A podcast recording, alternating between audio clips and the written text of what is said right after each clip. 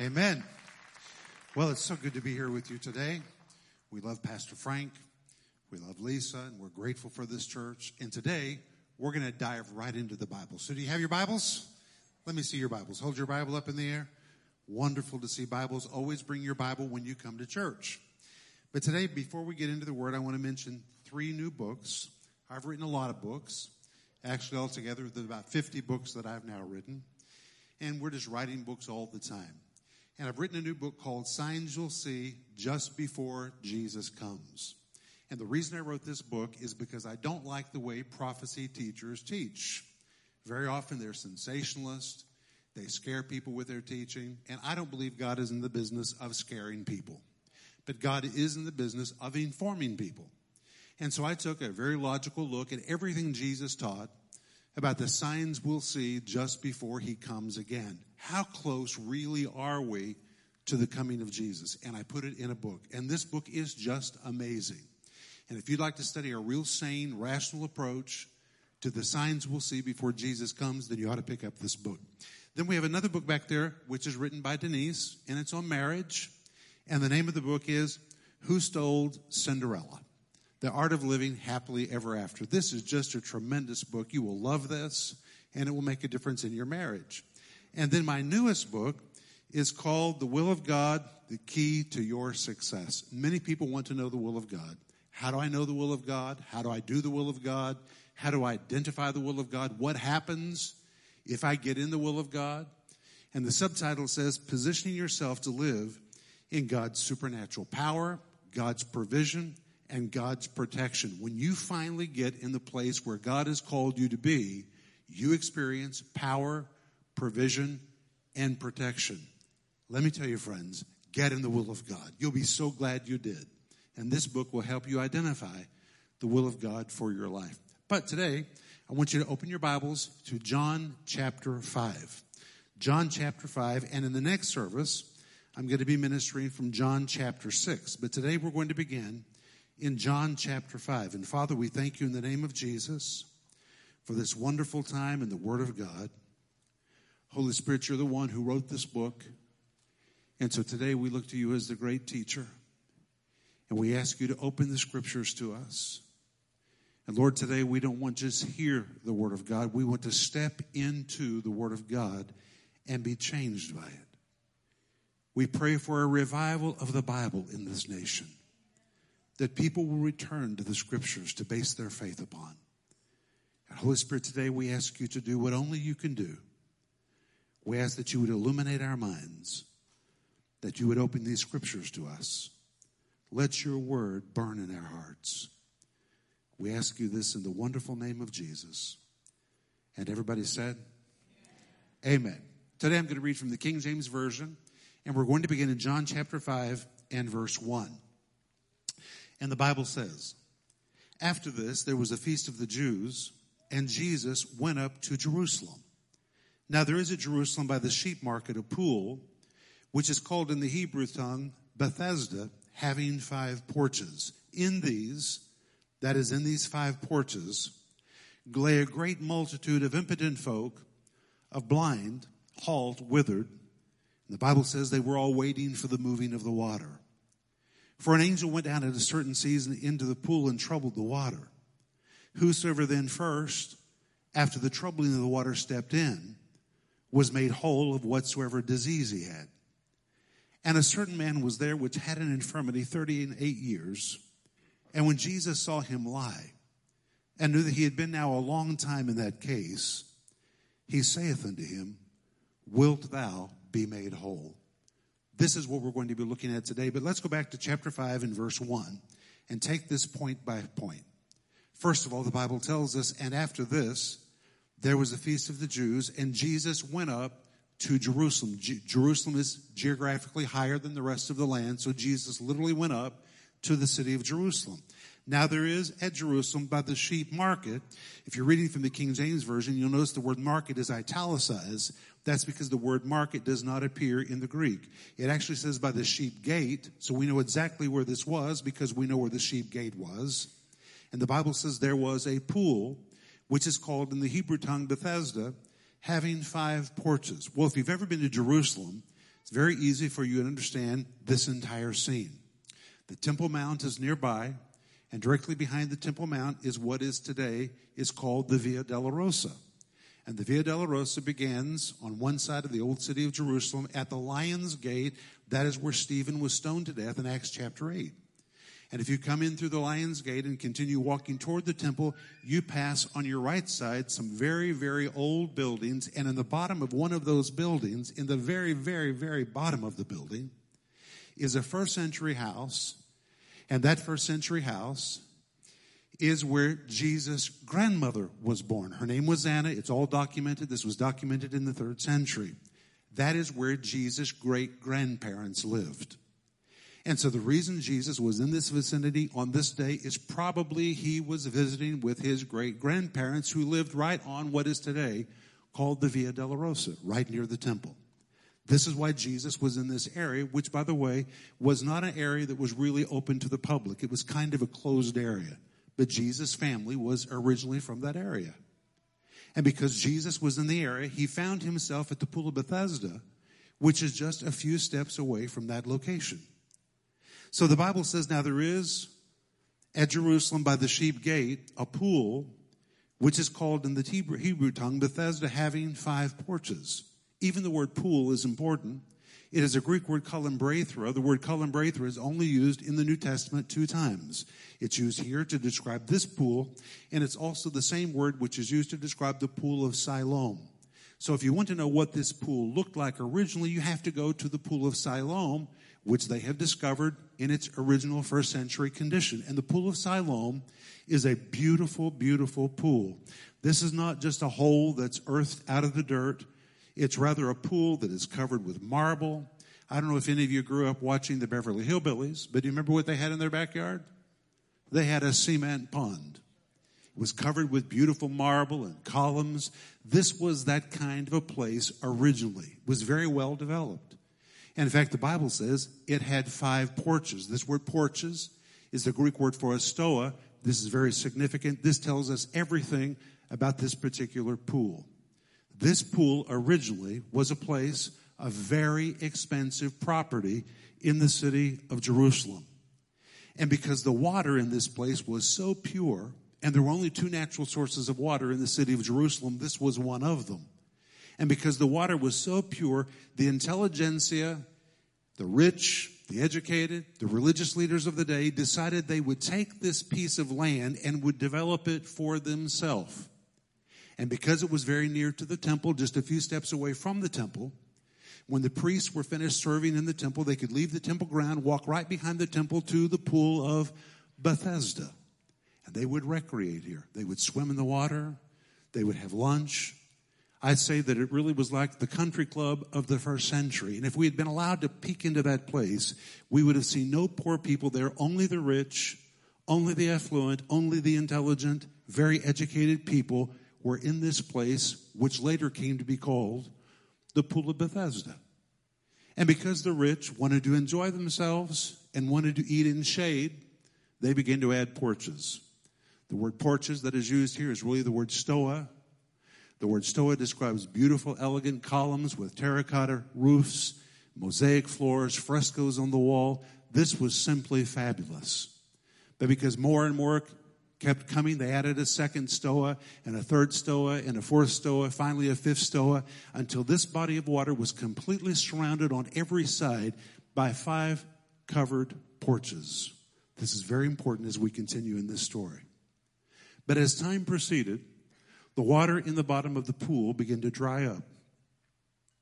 And because the water in the pool stopped flowing, the water became stagnant. No water came in, no water went out. And as you know, when you're in a place where there are very hot temperatures and there's stagnant water, the water becomes pretty disgusting. And over a period of time, it became like dead water. The water flowed in, the water flowed out. And the water became so disgusting and the stench was so terrible from what was growing in the water that the intelligentsia in Jerusalem said, This is no longer fitting for us. And little by little, they begin to abandon this place. And by the time that we come to John chapter 5, it is completely dilapidated. What was once a very luxurious place is now fallen into ruin. The terracotta roofs are breaking and falling off of the porches. The mosaics are beginning to break up. And rather than be occupied by the rich and the affluent, now these porches are filled with sick people. That is what we find when we come to John chapter 5. And it is the sick people that have renamed this place. And the sick people have called it Bethesda, which means the house of mercy, or it could be translated the house of grace, or the house where favor is poured out. And the sick people called it Bethesda, the house of mercy, the house of grace, the house of favor, because miraculous things supernaturally took place in this pool. And they all came here because they believed in this place God's mercy would be poured out upon them. And it was the sick people themselves who nicknamed it Bethesda, the place where God's mercy is poured out. All of that is the background to verse 2. Then we come to verse 3, and the Bible says, In these, that is, in these five covered porches, lay a great multitude of impotent folk. The word lay is the Greek word chamai, the Greek word chamai means to be piled one on top of the other, which means if you had been allowed to peek into this place on the day that Jesus walked into it, sick people were so thickly populated in this place. They were nearly laying on top of each other. This word chamai nearly describes like sardines in a can. Sick people piled on top of sick people, hardly able to move because so many of them were laying in this place. And the Bible even describes it as a great multitude. Well, in Greek, the word multitude is the word ochlos. The word ochlos describes a great, great multitude. That word by itself is sufficient. But when you read this in the Greek text, it adds the word polus. The word polus magnifies the word ochlos, which means this wasn't just a multitude, this was a massive, massive multitude. It was unthinkable that this many people could be put into this place. And then the Holy Spirit tells us what category of people were in this place. The King James Version calls them impotent folk, which is a summary.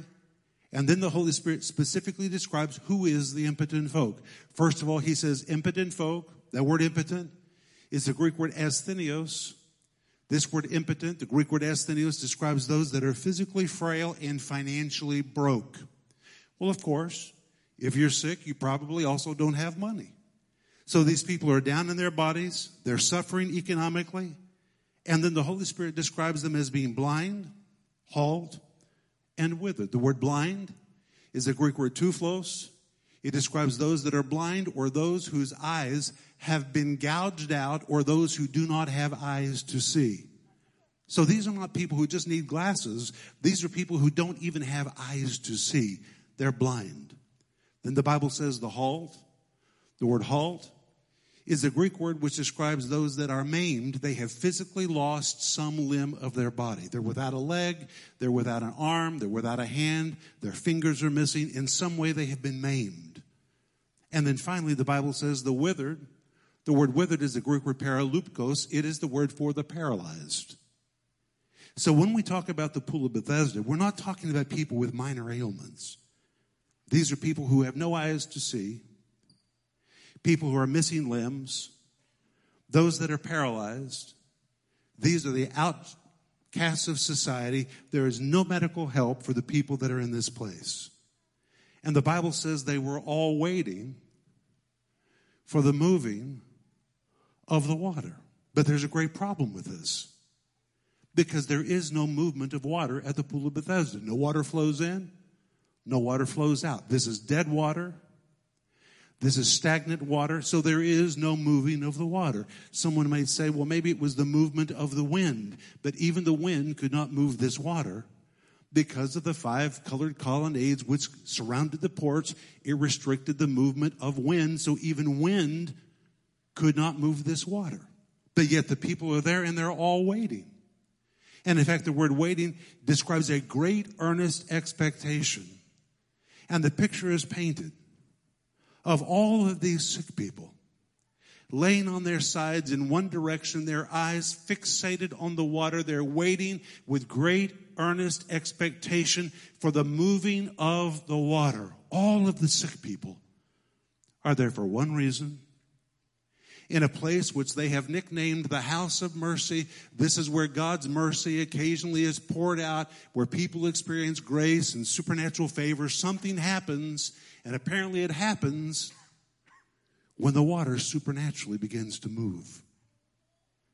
And verse 4 tells us, For an angel went down at a certain season into the pool and troubled the water. The word troubled is a Greek word which means to fiercely, fiercely agitate. This word does not describe the normal movement of water like the wind would move or a normal ripple of water, but in fact it describes a circular movement of water similar to when you pull the plug out of the bottom of your bathtub and it looks like a tornado is in the bottom of your pool as the water goes out. That is how the water began to move. There was nothing natural about this. Water naturally does not move like this. And in fact, this word trouble describes such a fierce movement of water that when the water would begin to move in a circular fashion, it would begin to slush out of the side of the pool. This was a very amazing moment, and there was no eh, natural explanation for this, except that people believed that an angel had descended into the water. And the verse continues to say, Whosoever then first, after the stirring of the water, stepped in, was made whole of whatsoever disease he had. The word whole is a Greek word which really means he got his life back. And by the way, that's what happens when Jesus restores your health to you. You get your life back again. And the Bible tells us in verse 3 and a certain man was there, which had an infirmity 30 and 8 years.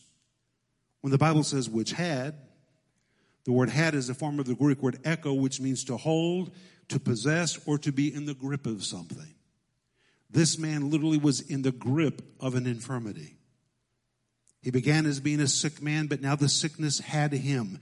This infirmity had become his identity. He was in the grip of his infirmity. And verse 6 says, When Jesus saw him lie and knew that he had been now a long time in that case, he saith unto him, Wilt thou be made whole?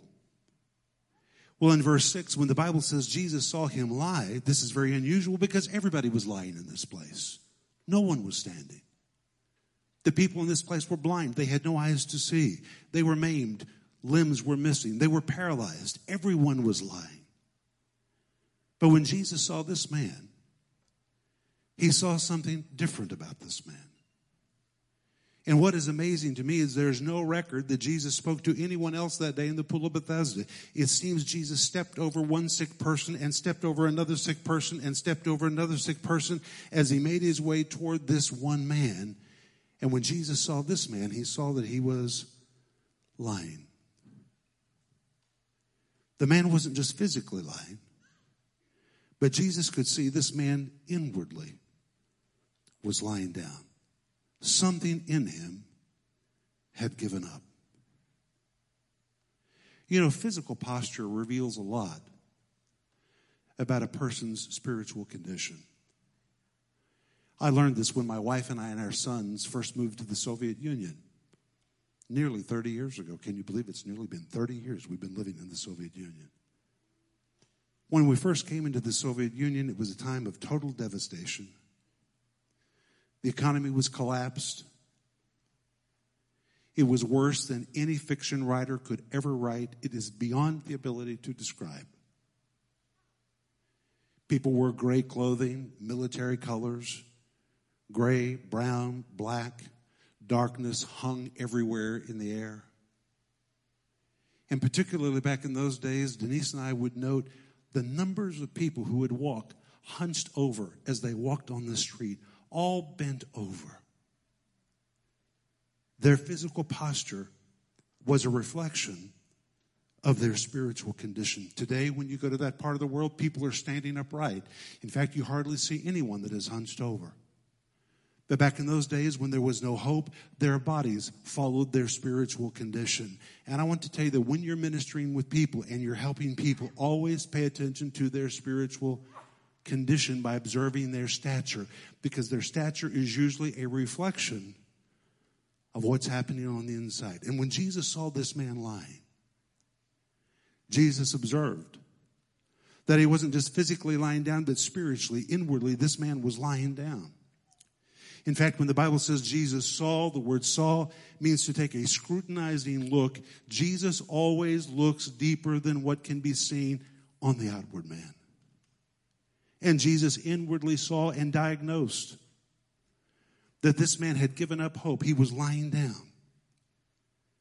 In fact, the Bible says Jesus knew that he had been a long time in that case. Long time is a Greek word chronoi. It's where we get the word for a chronic condition. Well, we know from the previous verse, this man had been in the pool of Bethesda for 38 years. 38 years. The fact that he was in the pool of Bethesda already tells us something about this man. This man came here because he had faith. This man left the comfort of his home, probably against the advice of his family.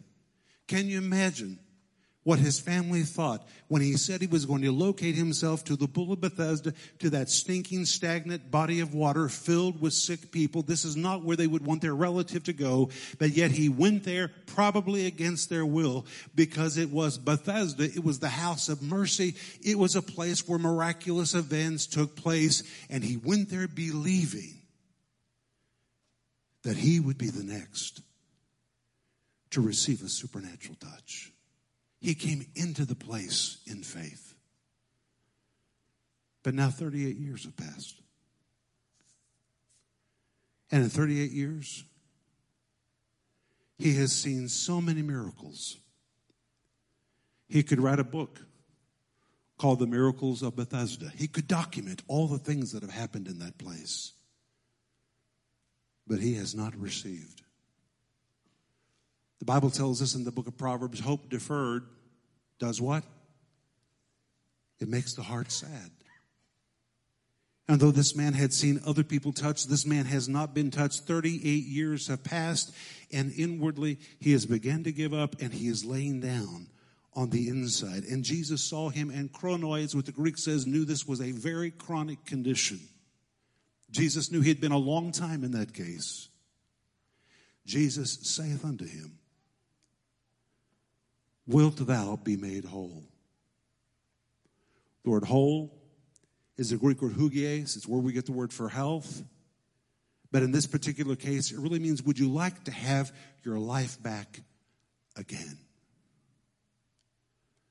Well, that's a very unusual question to ask a man that's been there for 38 years waiting for a miracle. Why would Jesus ask this man that question? Well, it's a pretty important question. Because this man has not had a job for 38 years. For 38 years, someone else has fed him. For 38 years, this man has been living on a social program.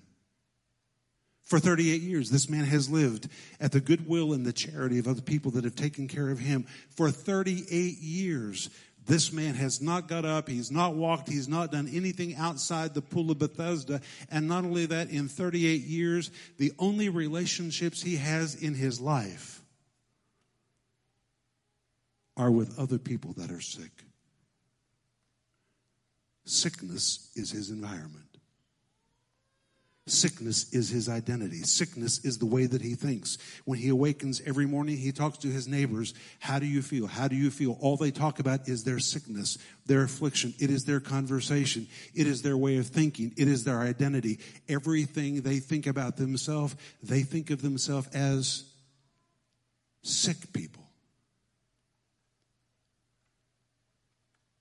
And if Jesus restores this man's health, It's going to be more than simply a matter of feeling good. This man's going to have to leave the pool of Bethesda. When he leaves the pool of Bethesda, he's going to have to think differently. He can't leave the pool of Bethesda and continue to think like the sick person he has been for 38 years. He's going to have to find new friends. He may have to leave his sick friends behind. And even though sickness is terrible, it's an environment that he has learned to function in. He's adapted to that way of life. He's going to have to change the way he thinks. Not only that, this man's going to have to get a job. He cannot continue to live on social programs and be a healthy man. And for him to get a job, he may have to go to school because in 38 years, technology has changed.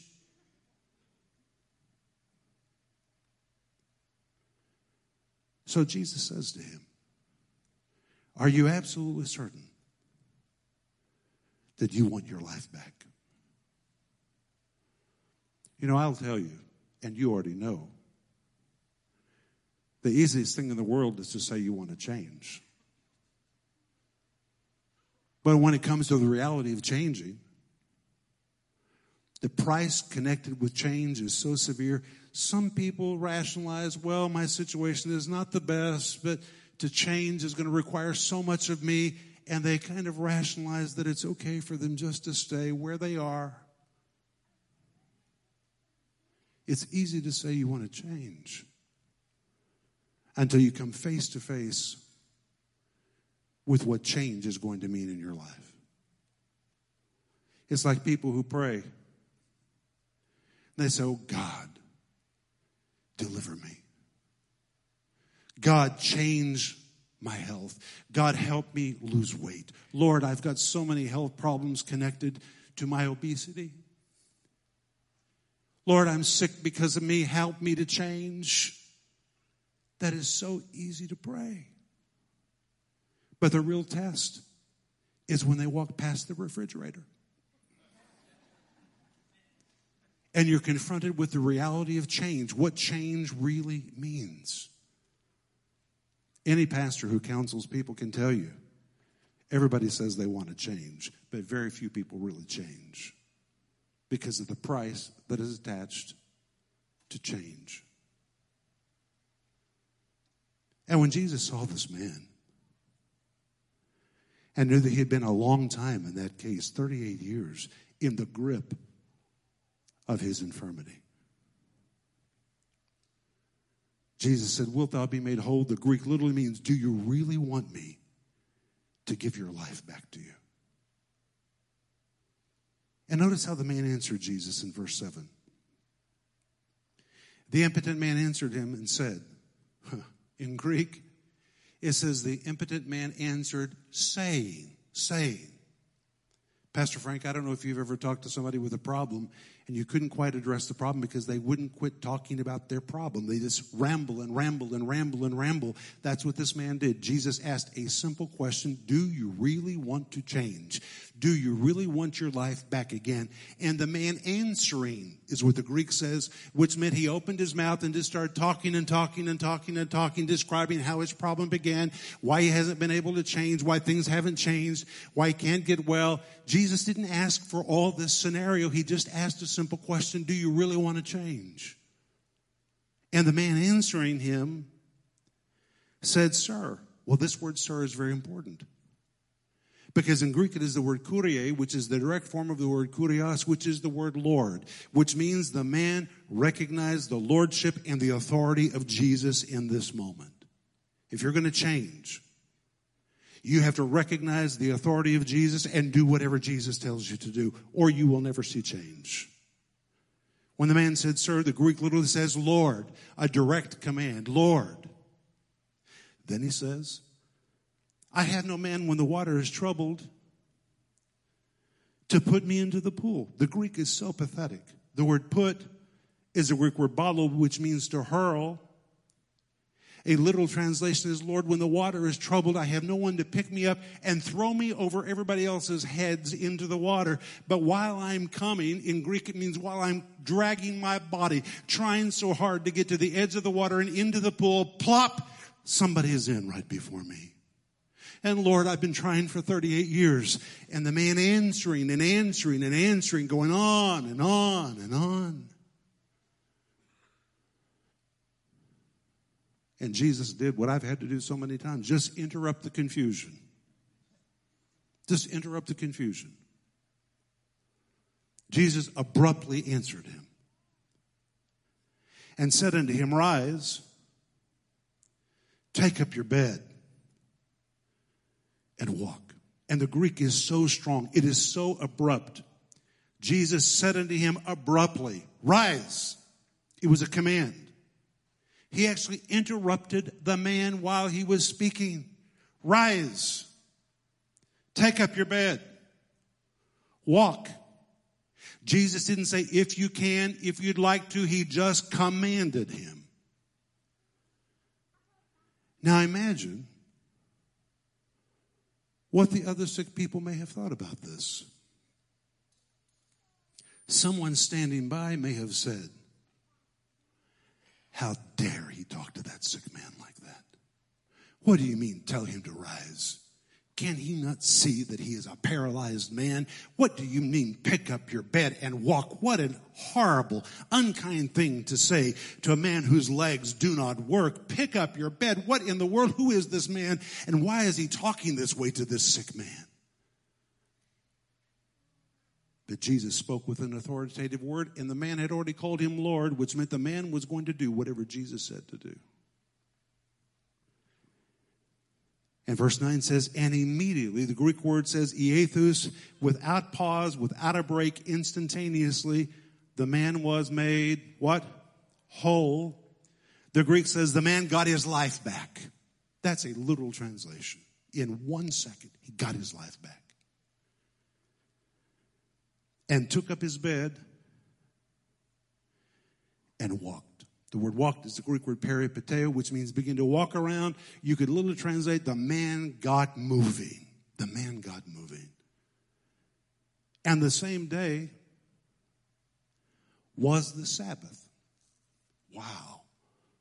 That's very important. The next verse tells you why it's important.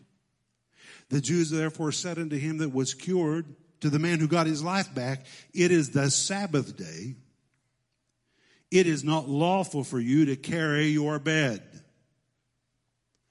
Well, on the Sabbath, according to law, you cannot work.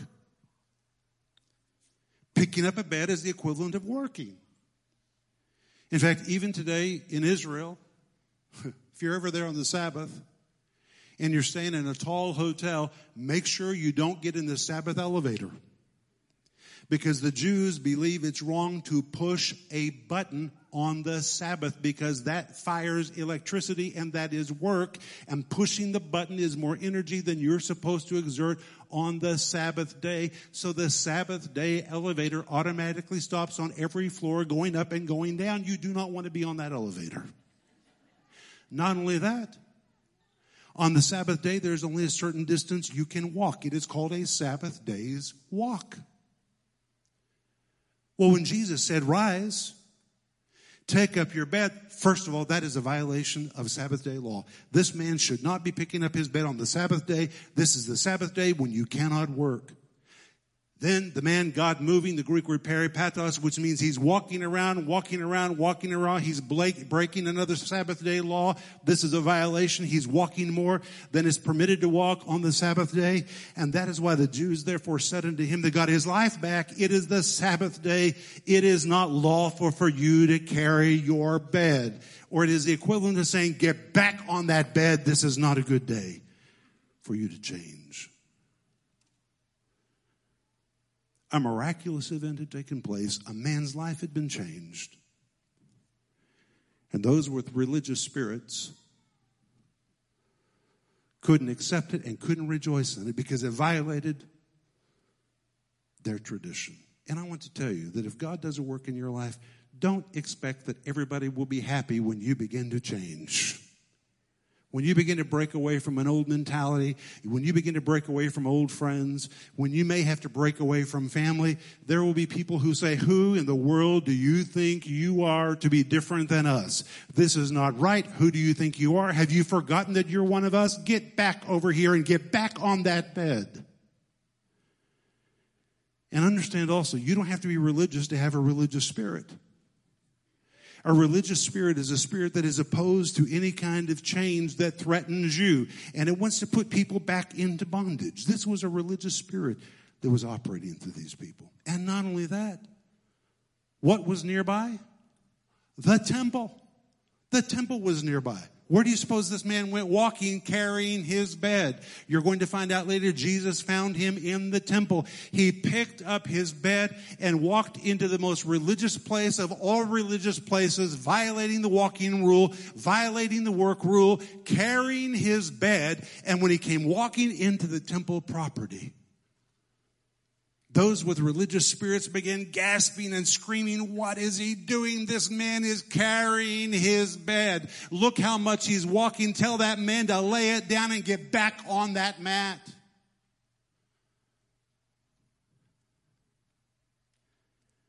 The Jews therefore said unto him that was cured, It is the Sabbath day. It is not lawful for you to carry your bed. And he answered them and said, He that made me whole, the Greek says, the one who gave my life back to me. The same said unto me, Take up your bed and walk. The Greek literally means pick up your bed and get moving. And friend, I want to tell you when Jesus does a work in your life, He's going to tell you to get moving. He wants you to pick it up. He wants you to move the thing that you have laid upon as your crutch. He wants you to pick it up, take mastery over it. Verse 12.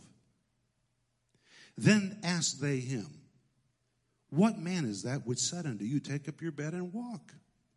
Verse 13. And he that was healed, interesting, Pastor Frank, this word healed is different. This is the Greek word iaomai.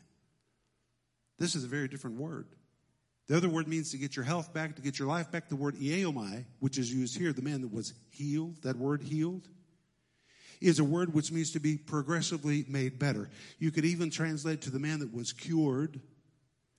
And the Greek means the longer the man walked, the stronger he was getting. And this is really true when God touches your life. God will initially touch you, but the longer you walk in your healing, the stronger you get, and the stronger you get, and the stronger you get.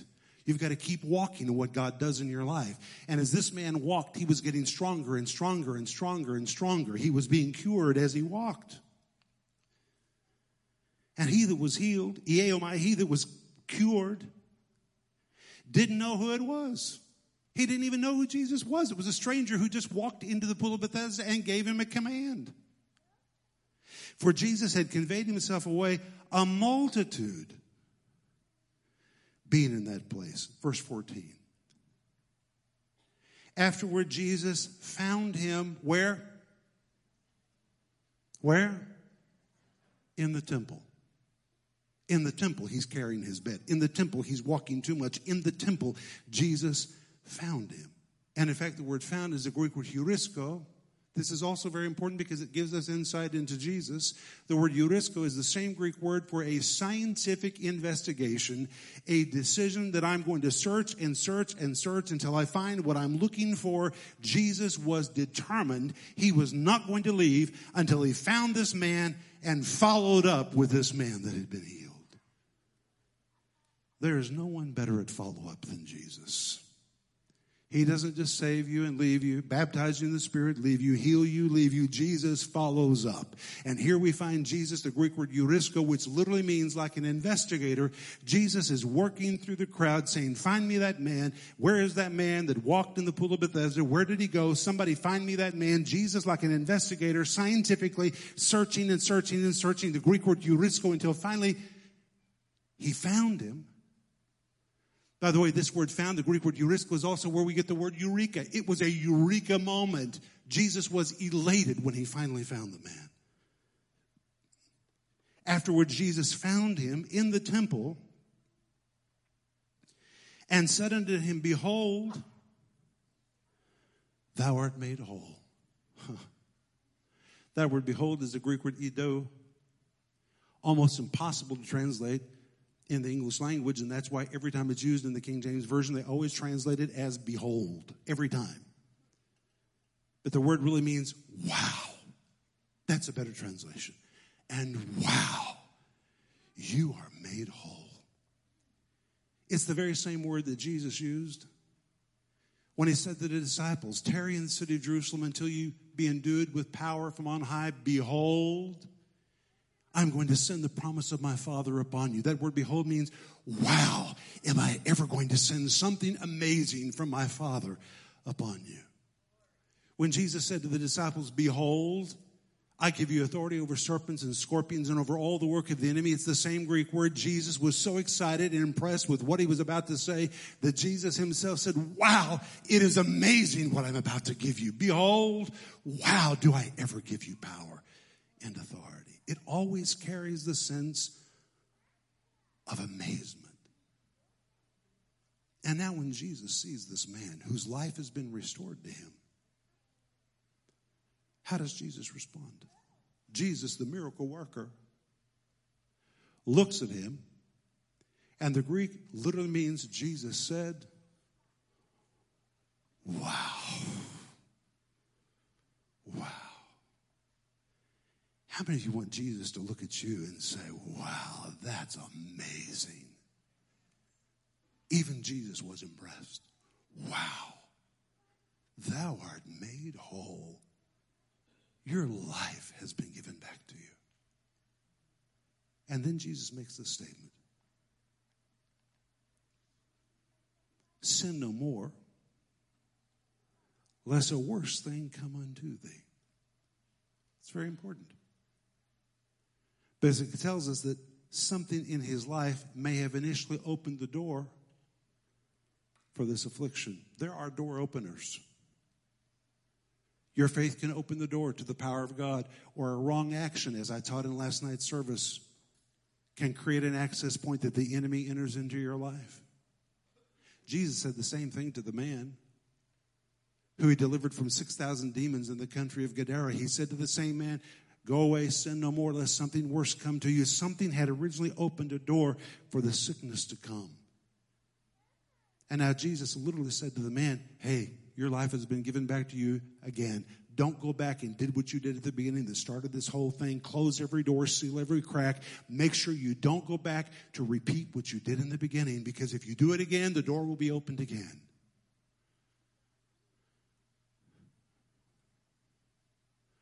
This happens many times in people's lives. God touches people. God is so amazing. You know, the church is Bethesda. We are a house of mercy. God's grace is poured out here. His favor is poured out here. The miraculous is poured out here. God's grace is just poured out, poured out, poured out. God miraculously touches people. He does his part. And they go home and make no changes in their life. And the sickness comes back and they say, Well, I lost my healing. No, you opened the door for the same thing to happen again. You've got to do more than just receive a miraculous touch. I really love what we read about Jesus healing the daughter of Jairus over in Mark chapter 5. He raised her from the dead. He raised her from the dead. And then commanded them that something should be given to her to eat. There's a supernatural side and there is a natural side. God will do this supernatural work, but you've got to follow it up and do the right stuff naturally if you're going to keep what He has done in your life. And so many people have received a miraculous touch, but they didn't follow up and do the stuff to keep it. And Jesus said, Behold, wow, this is amazing. What a shining example of mercy and grace. You are made whole. Your life has been restored to you. Now sin no more. The word sin in this case means stop making the mistakes you made previously. Lest a worse thing come unto you.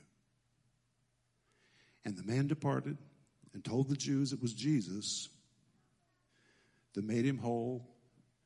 The Greek says it was Jesus who gave my life back to me. And that's what Jesus wants to do for everybody. He wants to give their life back to them. If you've been destroyed emotionally, He wants to give His life back, your life back to you. If you've been destroyed physically, He wants to give your life back to you. If your relationships have been shattered, He wants to give your life back to you. Jesus is in the business of giving life back to us.